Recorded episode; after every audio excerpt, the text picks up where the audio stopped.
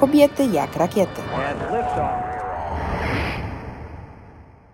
Dzień dobry, witam wszystkich w kolejnej audycji Kobiety jak rakiety. Moją dzisiejszą gościnią jest maestra Anna Duczmal-Mróz. Dzień dobry. Dzień dobry, witam serdecznie. E, jest to nasza tutaj polska dyrygentka, która od 2009 roku pełni rolę drugiego dyrygenta Orkiestry Kameralnej Polskiego Radia Amadeus. Czy to się zgadza? Tak, to się wszystko zgadza. To już e, trwa ładnych parę lat. W 2009 roku dostałam ofertę by związać się z orkiestrą Amadeus i z pewnością było to dosyć duże wydarzenie w mojej rodzinie. W związku z tym, e, kim jest moja mama, dla mnie osobiście oczywiście też, dlatego że ta praca wiązała się również z olbrzymim bagażem rodzinnym i po długich dyskusjach wewnętrznego głosu uznałam, że no, chciałabym mieć wkład w rozwój tej orkiestry i mieć możliwość rozwijać ją, dać jej coś też od siebie i móc zrobić parę fajnych, takich naprawdę dobrych projektów. I faktycznie przez te parę lat ciekawe rzeczy udało się zdziałać. Ale zanim przejdziemy do tych rzeczy, które robi pani aktualnie, to myślę, że warto jednak cofnąć się do samego początku, no bo tak naprawdę swoją muzyczną karierę rozpoczynała pani od gry na skrzypcach. No bo to jednak była pani największa pasja, już wiadomo, była pani dzieckiem, pani się uczyła grać. No i teraz takie może pytanie, właściwie kiedy zaczęła się pani uczyć e, grać na skrzypcach? Skrzypce od zawsze, od kiedy pamiętam, były moją pierwszą miłością i jako małe dziecko, widząc jak moja starsza siostra e, ćwiczy na wiolonczeli, ja uznałam, że zostanę skrzypaczką i w sytuacjach, w których ona ćwiczyła dzielnie, pięknie grała na wiolonczeli, ja biegałam za nią dosłownie ze skrzypcami i potwornie zymzoliłam, mm, namawiając ją, żeby grała ze mną muzykę kameralną. I faktycznie ta moja siostra poświęcała się, poświęcała swój słuch na to moje e, zymzolenie. Ale przyniosło to taki efekt, że rozkochała we mnie ten instrument już całkowicie. I poszłam do szkoły muzycznej na skrzypce. I ta przygoda trwała no, ponad 15 lat. Kiedy też wyjechałam do Niemiec na zaproszenie profesora Krzysztofa Węgrzyna na studia na Uniwersytecie w Hanowerze. I tam też po roku mojego studiowania e, pojawił się znakomity dyrygent na mojej drodze, Eiji Owe, który zupełnie zmienił koncepcję mojego życia. W zasadzie całkowicie wywrócił je do góry nogami. Ponieważ przez niego zmieniłam skrzypce, zamieniłam je na e, dyrygenturę. No właśnie, powiedziała pani, że po ukończeniu szkoły muzycznej wyjechała pani do Hanoweru, żeby rozpocząć studia. No i też takie pytanie, czy jakiś e, sposób może nauki różni się od tego, co było pani powiedzmy przekazywane w Polsce, a to, co było pani przekazywane w Niemczech? Ja do Niemiec wyjechałam w 99 roku, więc to były jeszcze czasy, kiedy ja pamiętałam lata 80., 90., te wszystkie zmiany w Polsce, ustrojowe zmiany w gospodarce, kiedy ten świat nasz polski dopiero się otwierał tak naprawdę na zachód. W związku z tym ten mój wyjazd był takim właśnie wyjazdem na zachód, w którym wszystko było takie otwarte, kolorowe i zupełnie inne. Więc y, był to taki moment naprawdę przełomowy, wyjątkowy wyjątkowy w, w moim życiu. Również było to związane z, ze sposobem nauczania, ponieważ jednak na tej uczelni mieliśmy dużo więcej jakby wolności. Niesamowicie y, ta nasza, nasze zdanie, nasza wolność, nasze myślenie, nasze jestestwo było respektowane i i wolno nam było mm, pokazywać to, jacy my jesteśmy naprawdę. To jest to, co teraz młodzież ma, że są tacy, jacy są. A w tamtych czasach my się dopiero tego uczyliśmy że możemy być tacy, jacy chcemy, ze wszystkimi swoimi zaletami i, i, wadami. I ta nauka również była związana z tym, że dostęp do wiedzy był dużo większy ponieważ y, w Polsce nie było jeszcze wtedy y, takich znakomitych książek w polskich przekładach, które dostarczały nam ogromnej dawki wiedzy, takiej stricte technicznej o, o muzyce, o kompozytorach. Tutaj to wszystko było takie bardzo podstawowe, jeszcze przez tą żelazną kurtynę bardzo zamknięte.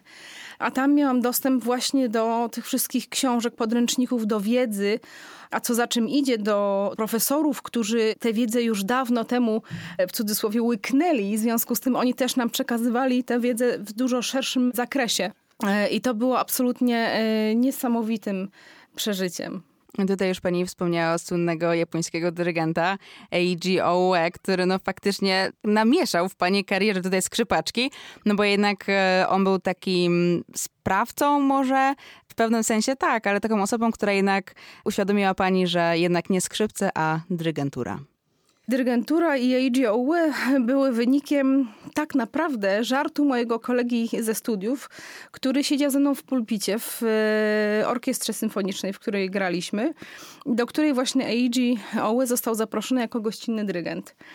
I pewnego dnia um, zapytał nas, studentów, czy ktoś chciałby zadrygować orkiestrą, ponieważ on zamierza otworzyć klasę dyrygencką e, na uczelni i chciał się, zorientować, czy ktoś się nadaje do tego. I w, najpierw zgłosiło się paru moich kolegów, a potem mój kolega z pulpitu stwierdził, że to będzie strasznie zabawne, a ponieważ wiedział, kim jest moja mama, jak podniesie mi rękę i podniósł to moją rękę. I Eiji Ue, zauważywszy to, cały dumny, że wreszcie jakaś kobieta się zgłosiła, zebrała się na odwagę, wypchnął mnie dosłownie na, na to podium. I pamiętam, że jak stanęłam przed y, orkiestrą, nie wiedziałam zupełnie, jak zacząć dyrygować, bo nigdy nie rozważałam nawet y, tego zawodu, więc zamknęłam oczy i oddałam się całkowicie muzyce. I po tej próbie Eiji podszedł do mnie i podarował mi swoją batutę i powiedział, że urodziłam się, żeby zostać dyrygentem i nie spocznie, póki nim nie zostanę. I, to był taki pierwszy bodziec, w którym ja pomyślałam sobie, o kurczę, ależ on we mnie uwierzył, to jest coś niesamowitego. Coś w tym musi być. I faktycznie y, przekonywał mnie długo jeszcze. Musiał też przekonywać zresztą włodarze uczelni, którzy powiedzieli mi otwarcie, że miejsce kobiety jest przy garach, a nie za pulpitem dyrygenckim. I to jest cytat. Coś, co w dzisiejszych czasach jest absolutnie w ogóle nie, nie do pomyślenia, prawda? To było tylko 20 lat temu. I, I wtedy właśnie AG powiedział e, prezydentowi szkoły, że jeżeli on mnie nie dopuści do tych studiów, to on zrezygnuje z uczenia w tej uczelni. W związku z tym e, prezydent szkoły uznał, że um, utrudni mi to i postawi przede mną zadanie, którego nie będę w stanie spełnić. Ponieważ w Niemczech droga dyrygencka wygląda tak, że najpierw dyrygent musi grać wszystkie opery na fortepianie, śpiewać i dyrygować jednocześnie. Więc stwierdził, że na pierwszym roku e, studiów, kiedy jestem skrzypaczką, czyli de facto nie potrafię za bardzo grać na fortepianie, że będzie wymagał ode mnie tego samego. Że jeżeli przygotuję w, w ciągu pół roku całą operę Wesele Figara, grać, śpiewać i, i dyrygować jednocześnie, jeśli to zrobię, to on mi pozwoli studiować na tej uczelni. Oczywiście zrobił to z szerokim uśmiechem na twarzy, będąc przekonanym, że jest to niemożliwe. Eiji wtedy e, powiedział mi: Posłuchaj mnie, ty jesteś w stanie to zrobić, tylko musisz dużo ćwiczyć. I faktycznie codziennie od 6 rana byłam pierwsza, która otwierała szkołę i byłam ostatnia, która szkołę zamykała. I pewnego dnia przyszedł moment właśnie tego egzaminu i zrobiłam dokładnie to, czego oczekiwano. Prezydent szkoły podszedł wtedy do mnie i powiedział: Wiesz, udowodniłeś, że masz rację i musisz zostać tym dyrygentem. Także to był taki moment, y, w którym ja naprawdę uwierzyłam i z jednej strony dzięki AGM-u, z drugiej strony dzięki temu prezydentowi szkoły, że cuda są możliwe, że jeżeli naprawdę czegoś pragniemy, e, to ciężką pracą możemy doprowadzić do spełnienia tego marzenia, nawet jeżeli wydaje się ono kompletnie absurdalne. I to jest to, co Eiji zawsze przez całe te wszystkie lata, kiedy, kiedy byłam najpierw jego studentką, a później e, jego asystentką, to jest coś, co on mi zawsze wpajał, że możesz osiągnąć wszystko, czego chcesz, tylko musisz do tego bardzo ciężką pracą dojść. I pamiętam też jedne słowa, które mi powiedział takie zdanie, jak e, stałam się wreszcie tą studentką po tym egzaminie. Położył mi rękę na ramieniu i mówi: Słuchaj, będą ci mówić, że nie możesz być dyrygentką, że nie umiesz, że nie jesteś tego warta. Będą ci wszystko mówić, podkładać ci kłody. Ty rób swoje, dlatego że możesz. Jeśli chcesz, to możesz. Nie słuchaj tych wszystkich ludzi. I myślę, że to zdanie też zupełnie wywróciło jakby moje myślenie o życiu, o tym, jak możemy to życie poprowadzić. I nauczyło mnie przede wszystkim słuchania swojego głosu, tego, czego ja chcę. Prawda? Jak chcę się rozwinąć, jak, chcę, jak tą drogę chcę poprowadzić, I, i jestem mu za to niezmiernie wdzięczna. Myślę, że to jest niezwykle ważne, żeby tak doświadczony człowiek, który wtedy był w wieku, w którym ja teraz jestem, żeby młodym ludziom mówić o tym, jak to jest ważne, żeby oni znaleźli w sobie siłę do tego, żeby iść w swoim kierunku, w którym chcą iść. I to my, właśnie belwszy, musimy im to powiedzieć, żeby oni mieli odwagę. To jest właśnie ważne, żeby spotkać na swojej drodze osobę, która tak naprawdę będzie nam mówić, że damy radę, bo jesteśmy zdolni. Także to jest niesamowite, że faktycznie miała Pani okazję spotkać na swojej drodze taką osobę, która faktycznie pokazała, że Pani potrafi. No i przechodzimy tutaj do kolejnej sytuacji, no bo w 2003 roku wzięła Pani udział w międzynarodowym konkursie dyrygentów. No i była Pani tam jedyną kobietą, w dodatku najmłodszą uczestniczką.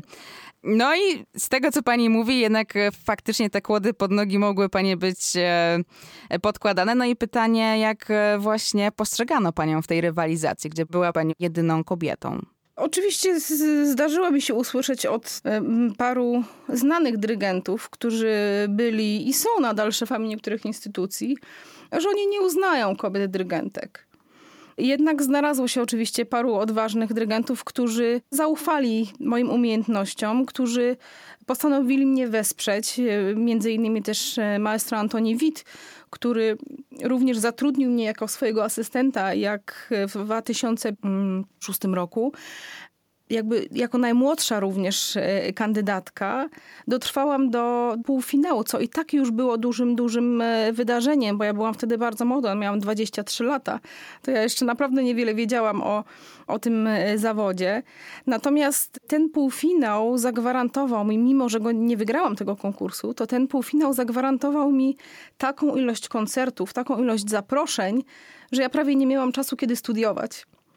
Więc zawsze też y, powtarzam moim kolegom dyrygentem, młodszym y, kolegom dyrygentom, żeby startowali w, w, konkursach, brali udział też w konkursach, dlatego że niekoniecznie wygrana gwarantuje nasz rozwój. Tak naprawdę to, że się pokażemy, to, że widać nas, y, to powoduje, że agenci czy muzycy, szefowie orkiestr, którzy siedzą na widowni i widzą nas na tych konkursach, to oni potem nas zapraszają, oni decydują o tym naszym życiu zawodowym, nie tylko sama wygrana. Więc y, ten konkurs y, w 2003 roku był tak naprawdę początkiem mojej kariery zawodowej. Pięknym początkiem kariery zawodowej. Krótko po tym, jak e, właśnie Eiji Oua podarował pani swoją batutę, którą myślę, że gdzieś tam pani w domu jeszcze ma oprawioną w, w ramkę po prostu e, na widoku, no to założyła pani jeszcze na studiach e, swoją własną orkiestrę. No i czy to miało jakiś taki naprawdę duży wpływ na rozwój pani kariery w przyszłości?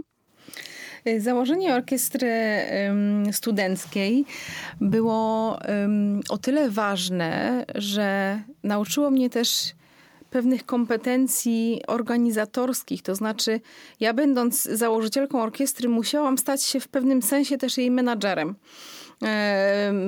ponieważ no, żeby, żebyśmy mogli grać, trzeba było załatwić koncerty. E, I tutaj też dużo, dużo się nauczyłam na, na tym polu. Natomiast orkiestra ta składała się mm, z, tak naprawdę z moich kolegów ze studiów, którzy bardzo chcieli grać. Mnie to bardzo zaskoczyło, że oni po prostu chcieli grać i dla nich było mm, najcudowniejszym momentem i fantastyczną zabawą, kiedy mogliśmy się spotkać tą całą wielką bandą i razem muzykować. I oni nie mieli nic naprzeciwko, że stanęła przed nimi ich koleżanka i im mówiła, jak grać. Oni mieli taką z tego, e, z tego radość.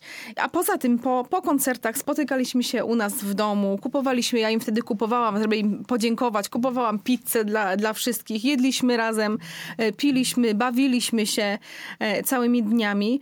Mm, więc to był taki, taki moment mm, niesamowitej przyjaźni, budowania tak naprawdę niesamowitej przyjaźni wśród kolegów muzyków, którzy jeszcze w dodatku mogli razem koncertować, czyli w pewnym sensie pracować, ponieważ mieliśmy koncerty i czy na uczelni, czy, czy gdzieś w Hanowerze, gdzieś, gdzieś indziej w Niemczech.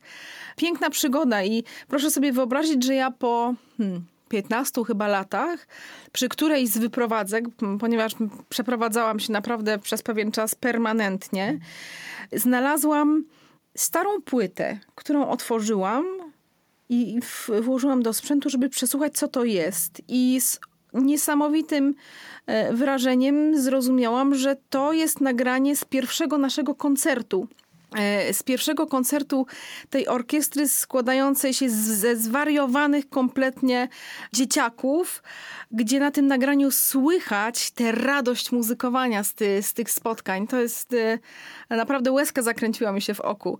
Natomiast ta orkiestra raz, że dała mi pewne nowe kompetencje, dwa, była też takim elementem um, mojego rozwoju, kiedy ja uświadomiłam sobie, że częścią pracy dyrygenta jest właśnie organizowanie sobie życia dlatego że uczelnia e, nasza nie gwarantowała nam regularnych spotkań z orkiestrą, a dyrygent bez orkiestry to jest tak jak skrzypek bez skrzypiec, prawda? No niewiele się nauczy. W związku z tym mm, e, założenie tej orkiestry było tym momentem, w którym ja miałam ten żywy instrument od samego początku i mogłam dużo szybciej niż inni studenci dyrygentury, mogłam nauczyć się właśnie tego instrumentu, jak pracować z orkiestrą, jak słyszeć poszczególne elementy orkiestry.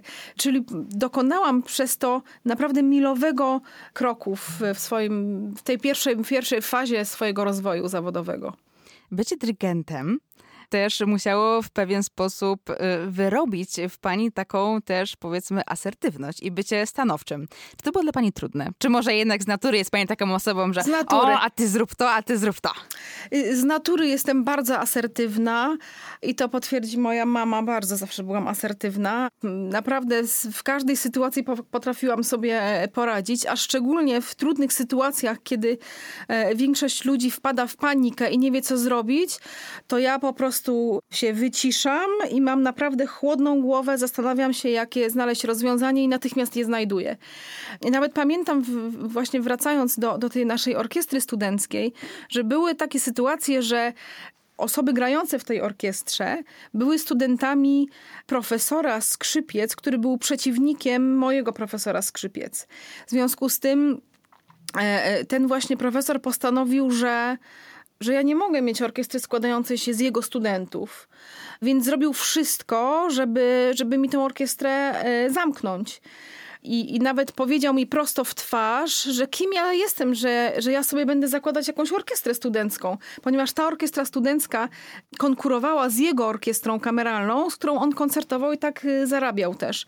I upatrywał się w orkiestrze studentów konkurencji, która zabierze jemu rynek co zupełnie było kompletnym absurdem. I ja pamiętam, że, że w takiej sytuacji, kiedy on tak mnie dosłownie zbluzgał, że kim ja jestem, normalnie powinnam się załamać, pójść do domu, popłakać i stwierdzić, no faktycznie, co, on ma rację, w ogóle po co ja to wszystko robię. A ja wtedy pomyślałam sobie, nie, no dlaczego? Przecież to jest grupa fantastycznych ludzi, którzy tworzą coś naprawdę wartościowego, rozwijają się, to dlaczego my mamy nie istnieć? I pamiętam, że poszłam wtedy do tego samego prezydenta szkoły, który na początku nie chciał mnie przyjąć i powiedziałam mu o tej całej sytuacji. I on powiedział, o nie, nie ma, nie ma w ogóle możliwości, żeby była taka sytuacja. I on poszedł faktycznie wtedy do tego profesora i powiedział mu, że ta orkiestra istnieje i ona będzie istniała. I dzięki temu właśnie samemu e, e, dyrektorowi szkoły mogłam dalej realizować e, swoje plany. E, wspomniała pani, że ze strony dyrygentów były tutaj jakieś, wiadomo, negatywne komentarze i faktycznie, no, podcinanie nieco skrzydeł. No jak to wygląda, powiedzmy, na jakimś koncercie, na jakimś wydarzeniu, kiedy, wiadomo, wchodzą ludzie na widownię i potem jednak wychodzi dyrygentka i się okazuje, że a to jednak jest kobieta. No bo wiadomo, jednak aktualnie mało kobiet decyduje się na taką drogę kariery muzycznej. Wiadomo, jednak tutaj kobiety częściej występują w roli właśnie solistek. No i jak to wygląda? Czy faktycznie ze strony powiedzmy odbiorców y, są na przykład też jakieś negatywne komentarze, czy może są takie bardziej zachwyty i ochy, jachy, w końcu jakaś kobieta? Y, różnie to bywa. Ja myślę, że w tej chwili już publiczność podchodzi do tego niezwykle profesjonalnie. Mm, to znaczy, jeżeli wiedzą, że mają fachowca przed sobą, to nie ma dla nich znaczenia, że jest to kobieta czy mężczyzna. Z pewnością patrzą z, z pewnego rodzaju podziwiem, że kobieta potrafi wykonywać tak trudny zawód. Bo proszę sobie wyobrazić, że od wielu, wielu lat na przykład mamy kobiety jako szefów w wojsku, mamy mm, kobiety na stanowiskach dyrektorskich w wielkich korporacjach, w wielkich firmach, a nadal kobiety jako dyrygentki są ogromną rzadkością. Więc no to, to pokazuje jakby jak, jak skomplikowanym zawodem jest e, też mimo wszystko dyrygentura. Natomiast tak jak no, 20 lat temu i muzycy, i, i, i publiczność podchodziła do, z dystansem, muzycy z, też z różnymi oczywiście komentarzami, ale też nie, też, też nie zawsze. Tak teraz w zasadzie kobieta staje się no, czymś no może powiem normalnym, chociaż to jest niedobre słowo, ale faktycznie tak to traktowano kiedyś, że to jest to, jest, jest to coś nienormalnego. A teraz już y, po prostu nas akceptują. Również muzycy w orkiestrach patrzą na kobiety dyrygentki od strony fachowej i jeżeli jest ona dobrym fachowcem, dobrym dyrygentem, to przestają myśleć o płci, tylko zajmują się po prostu swoją pracą i dają nam pracować. A publiczność zyskuje też y, element piękna, mając kobietę y, dyrygenta y, na scenie. No właśnie, dyrygent stoi na czele orkiestry, w dłoni oczywiście mam batutę i prowadzi muzyków przez kolejne części utworów. No jednak to nie jest takie proste, no i pozwolę sobie użyć kolokwializmu, no wiadomo, że to nie jest zwykłe wymachiwanie pałeczką e, i pokazywanie jak tutaj ma tutaj lecieć powiedzmy dalsza linia melodyczna, no bo w tych właśnie pani ruchach jest przekazywana jakaś wiadomość muzyką. No i właśnie czy mogłaby pani opisać bardziej swoją rolę? Na czym tutaj dokładnie to polega? To jest rola bardzo magiczna, dlatego że muzyka to magia. I mm, rzeczy, które przekazujemy poprzez dźwięki, są związane z emocjami, prawda? Są oczywiście osadzone i oparte o teorię muzyki, o pewne zasady w, w muzyce. Oparte są o historię czasów, w których kompozytor żył, styl, w jakim się wtedy, wtedy pisało. Natomiast rola dyrygenta jest przekazać trochę więcej niż właśnie te wszystkie teoretyczne rzeczy.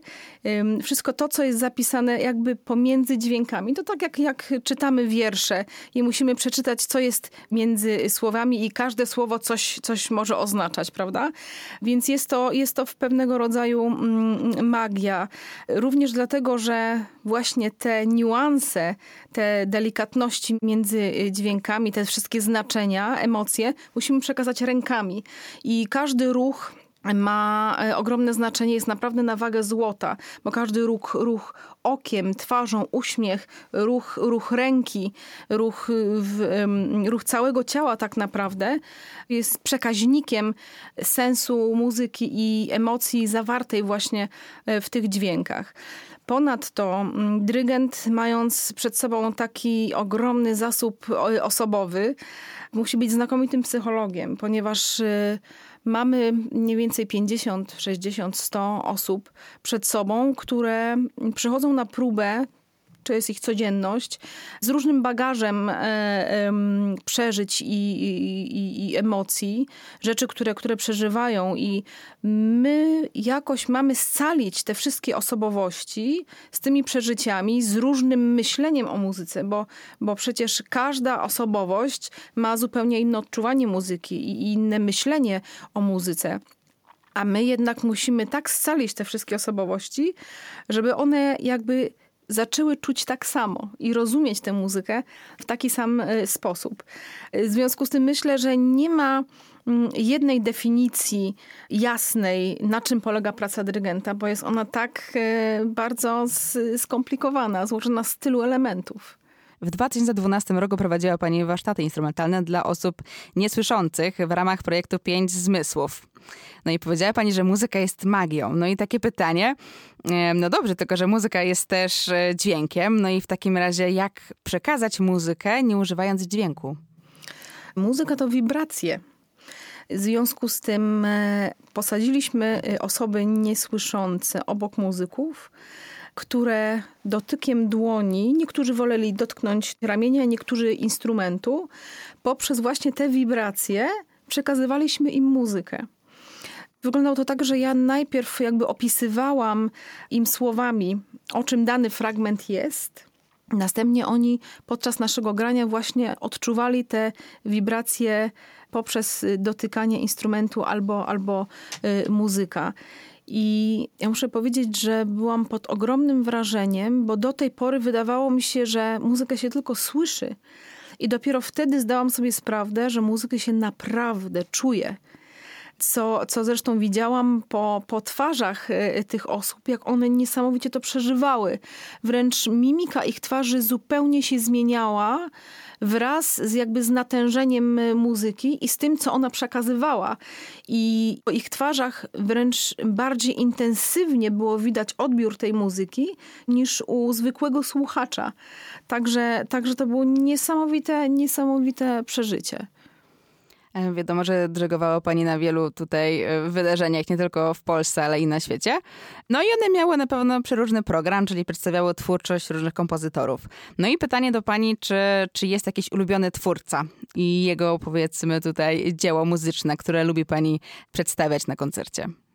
Ja myślę, że, że każdą muzykę kocham, e, dlatego że odnajduję się w zasadzie w, w każdym dziele, w, które, które wykonuję.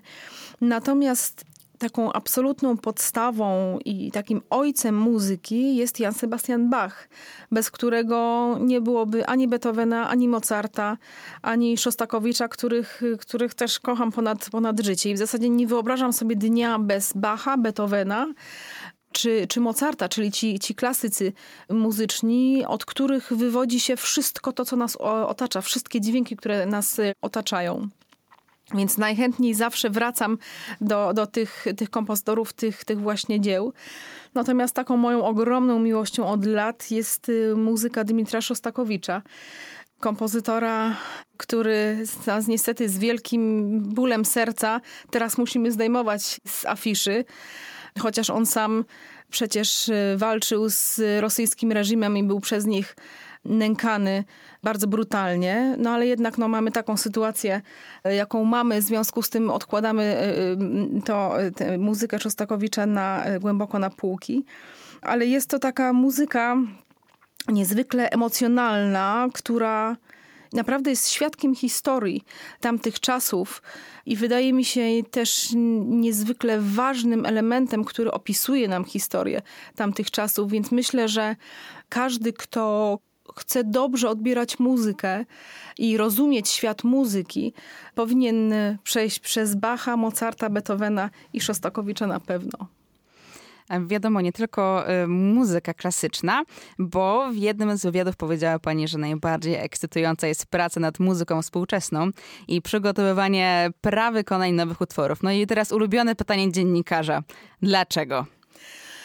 Muzyka współczesna jest y, czasami mam wrażenie zupełnie nierealna. To znaczy jest tak niezwykła i tak nowoczesna, przynosi coś nowego, nowoczesnego, coś, co jest ogromną niespodzianką, jest ogromną niewiadomą. I tak jak do tej pory wiedzieliśmy, mm, jak y, na przykład muzyka Beethovena wpłynęła na rozwój muzyki, tak nie wiemy, jak wpłynie na rozwój muzyki twórczość kompozytorów żyjących dzisiaj. Dlatego jest to strasznie ekscytujące, ponieważ nie wiem, jaką drogą kroczę tak naprawdę i gdzie ta droga mnie zaprowadzi. Więc y, ta odrobinka adrenaliny jest, y, jest bardzo, mm, mm, bardzo mile widziana. Natomiast y, praca z muzyką współczesną wiąże się również z kontaktem z kompozytorami, które tę, muzykę piszą. Więc rozmowa z samym twórcą bardzo dużo wnosi po pierwsze do utworu, ale również do, do mojej głowy jako twórcy twórcy i odtwórcy e, jego dzieł.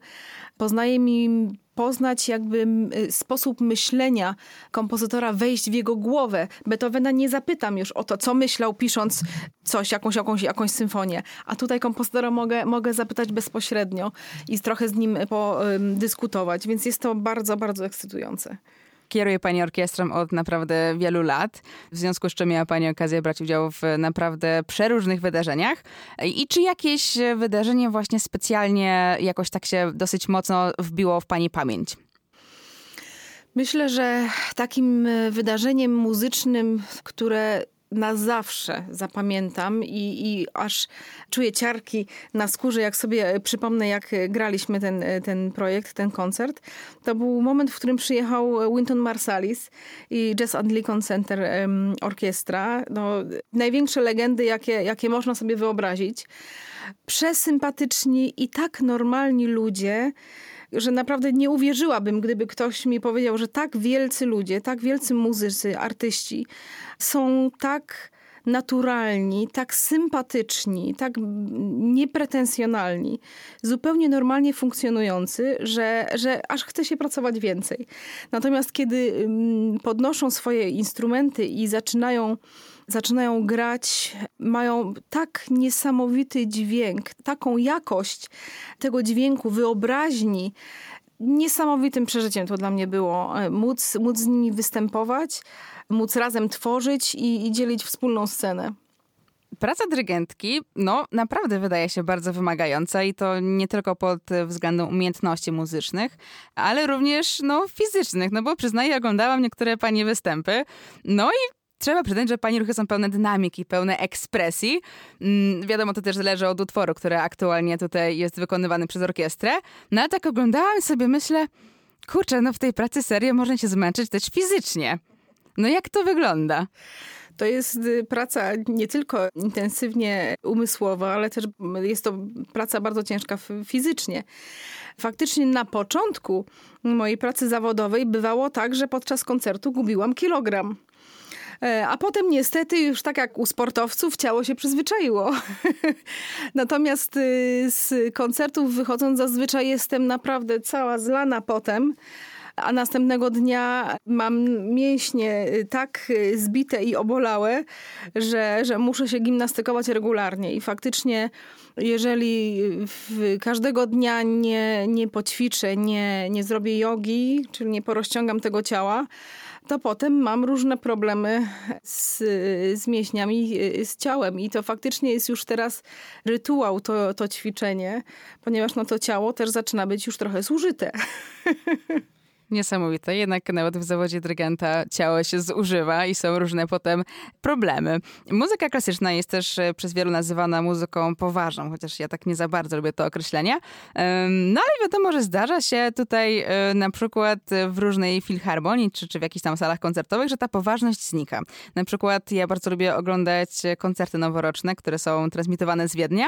No i tam zdarza się sytuacja, gdzie faktycznie dyrygent e, i soliści wychodzą spoza tych powiedzmy ram określonych określonych poważności, no i wchodzą ze sobą w jakąś tam interakcję. Jakieś tam różne humorystyczne elementy są.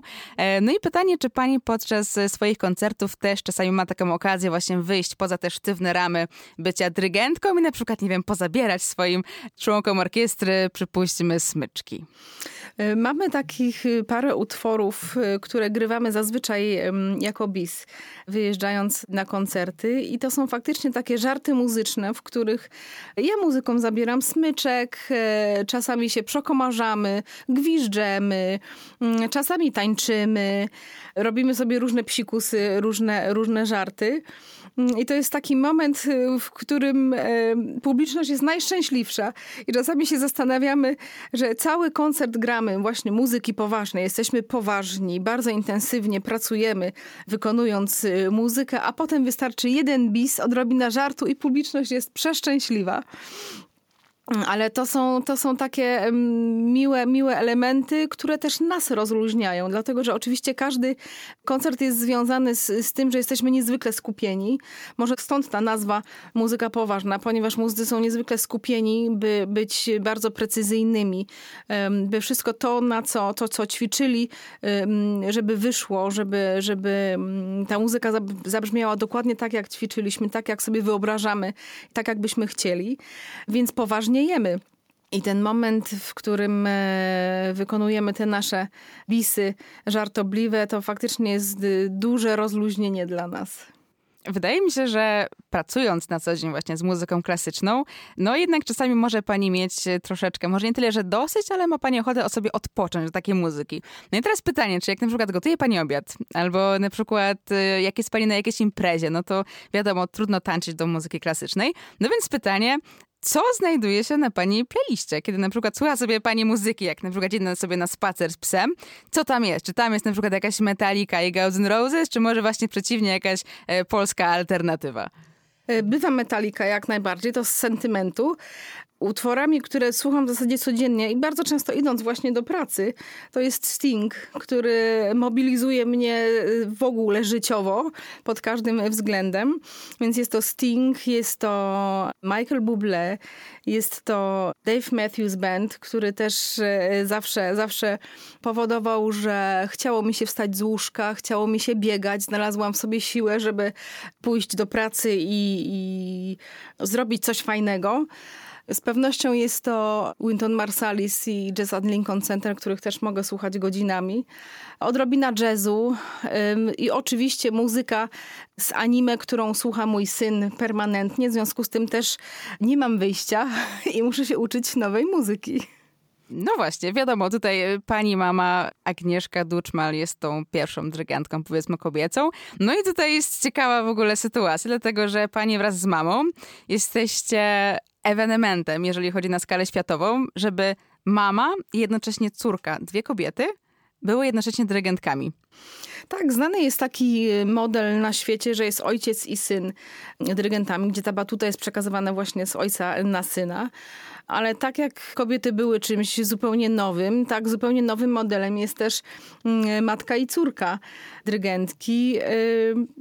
Myślę, że nie różni się to niczym e, w stosunku do ojców e, i synów e, w tej kwestii. Tutaj pałeczka, pałeczka, nieładnie powiedziałem, to jest batuta. Batuta została przekazana. No i pytanie, czy pani syn może też wykazuje tutaj jakieś zainteresowanie światem muzyki? Niekoniecznie może, jeżeli chodzi o dyrygenturę, ale czy tak ogólnie jakieś klasyczne instrumenty, wiadomo, on jest jeszcze młodym człowiekiem, ale czy może jakieś faktycznie tutaj zapałę do grania już wykazuje? E, mój syn chodzi do szkoły muzycznej i gra na fortepianie. Wydaje mi się, że ma ogromny talent muzyczny, ale nie chce mu się ćwiczyć. No nie odkrył w tym jeszcze takiej przyjemności, nie widzi w tym przyszłości, czegoś, co by, w czym by się rozkochał, w czym by się zakochał. W związku z tym nie upieram się, żeby został muzykiem. Natomiast jest zapalonym sportowcem. E, jego marzeniem jest e, Red Bull Rampage na rowerze i faktycznie jeżdżę z nim często na, na te różne górki, takie ekstremalne na rowerach. Robimy wycieczki rowerowe w różne ekstremalne miejsca. I, i, I tak staram się wspierać go w jego, w jego pasjach, a czy zajmie się muzyką, to będzie jego wybór. Wychodzę z założenia, że to jest, to jest tak trudny zawód, tak bardzo często niewdzięczny, że to on musi zadecydować, czy to kocha albo nie. Bo jeśli się nie kocha muzyki, to nie można na siłę zostać muzykiem. E, ale pani kocha jednak e, muzykę i została dyrygentką i jednak myślę, że jakiś sentyment do skrzypiec jest. No i jednak zostało to dostrzeżone, ponieważ wygrała pani główną nagrodę i stypendium w konkursie w Stanach Zjednoczonych, który e, był organizowany przez Marin Alsop. No i latem zadruguje pani jedną z najlepszych orkiestr świata, czyli Chicago Symphony Orchestra. No i jak się pani z tym czuje? To jest coś, w co ja nadal nie mogę uwierzyć, chociaż to już parę miesięcy i, i już mamy parę miesięcy przygotowań e, do tego wyjazdu. To jest e, marzenie wręcz nierealne, które no już za, zaczynam spełniać. No, praca z orkiestrą taką, tak legendarną, powoduje, że zaczynam zupełnie inaczej myśleć o muzyce, ponieważ no, wyzwanie postawiono ogromne przede mną. To jest orkiestra, która jest na najwyższym poziomie, w związku z tym ta praca będzie raz, że bardzo wymagająca, dwa, będzie niezwykle dokładna, ponieważ oni wszystko potrafią zagrać i zrobić to w, w, tak niesamowity, tak fantastyczny sposób, że no, to porusza komórki mózgowe do jeszcze większej pracy, do jeszcze intensywnego słuchania, analizowania materiału muzycznego i tego, jak oni będą, będą grać. Ale jest to też ogromna satysfakcja, ponieważ ja wiem, że oni będą w stanie zagrać wszystko tak, jak poproszę, tak jak będę miała taką, jaką wizję będę miała, oni to po prostu będą mogli zagrać. A poza tym jest to orkiestra, która zawsze była moją ukochaną orkiestrą, jeśli chodzi o, o amerykańskie orkiestry, o sposób wykonawczy. Oni mają niesamowicie taki nasycony dźwięk, przepiękny dźwięk mają. Ja myślę, że chyba żadna orkiestra na świecie nie ma tak cudnego dźwięku jak oni. I, i świadomość, że teraz będę mogła tego dźwięku naprawdę dotknąć, jest absolutnie cudowna.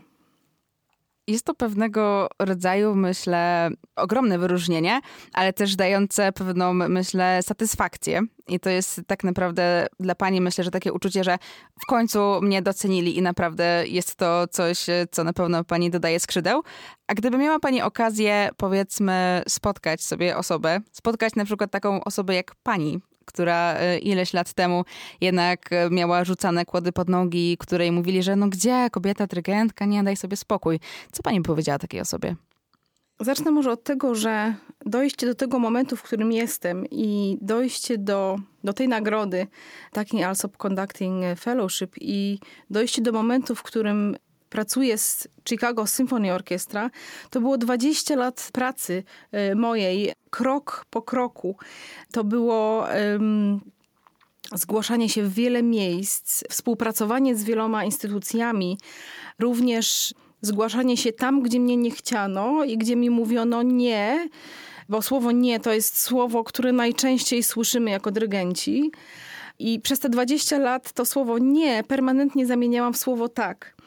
Dlatego osobie, która byłaby na początku tej drogi, powiedziałabym: zamieniaj słowo nie na tak.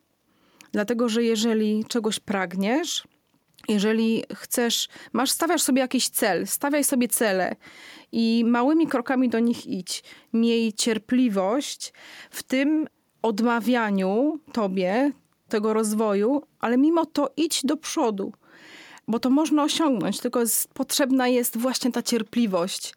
Cierpliwość, że jeżeli wiesz, gdzie jest twój cel, to dojdziesz do niego. To jest to, co mi dokładnie powiedział Eiji kiedyś.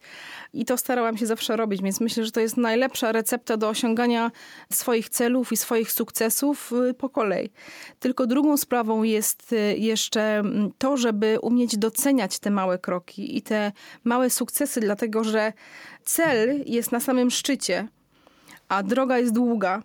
I tak naprawdę najwięcej w życiu daje nam ta droga, a nie sam cel. Bo ta droga powoduje, że my się uczymy nowych kompetencji, rozwijamy się, a cel jest tylko tą wisienką na torcie. A co jest u Pani wisienką na torcie? Co Pani uważa za swój taki największy sukces? Ja stawiam przed sobą właśnie te mniejsze cele, te większe cele. Nie wiem, co jest na końcu. Myślę, że nikt z nas nie wie. Natomiast taką ogromną wisienką na torcie z pewnością jest Chicago Symphony Orchestra. A jakie ma Pani plany na przyszłość? Jakie są kolejne cele, do których realizacji Pani dąży? Kolejne cele to są cele, nad którymi teraz akurat pracuję. To są kontrakty, które mam, które zostały mi zaproponowane właśnie dzięki tej nagrodzie. To jest festiwal w, w Aspen, czy, czy współpraca w Wiedniu. Dzisiaj dostałam też y, fantastyczne y, y, oferty właśnie koncertowe również w Stanach, które będą naprawdę ogromnym celem i, i, i no mam nadzieję, że uda się je osiągnąć, a jeżeli nie, to to nie zamieni na tak. Życzymy naszym słuchaczom, żeby również tak jak pani maestra e, Anna Duczmal-Mróz zamieniali nie na tak. Ja pani bardzo dziękuję za tę rozmowę. Dziękuję serdecznie. E, I mam nadzieję, że naprawdę uda się pani osiągnąć wszystkie cele, które pani sobie postawi, bo jednak jest pani tutaj naprawdę żywym przykładem na to, że jeżeli ktoś chce, to potrafi. Ja dziękuję wszystkim za uwagę. Nazywam się Olga Kasperek, a realizował mnie Jakub Gołaski. Dziękuję bardzo za uwagę i widzimy się za dwa tygodnie.